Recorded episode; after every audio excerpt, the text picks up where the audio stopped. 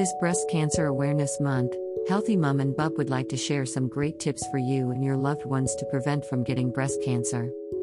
Limit alcohol intake. Don't or stop smoking. Watch your weight. Be physically active. If you are a mother now, please try to breastfeed as much as you can.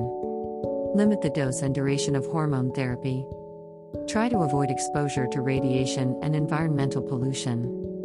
And here are three key screening methods that can help you stay vigilant. Mammograms or x rays of the breast that are examined by a healthcare professional. This has been proven to be the best way to find breast cancer early. Annual clinical breast examinations are where a healthcare professional feels your breasts, armpits, and lower clavicle for any changes. Breast self exams are when you look for abnormalities in how your breasts look and feel.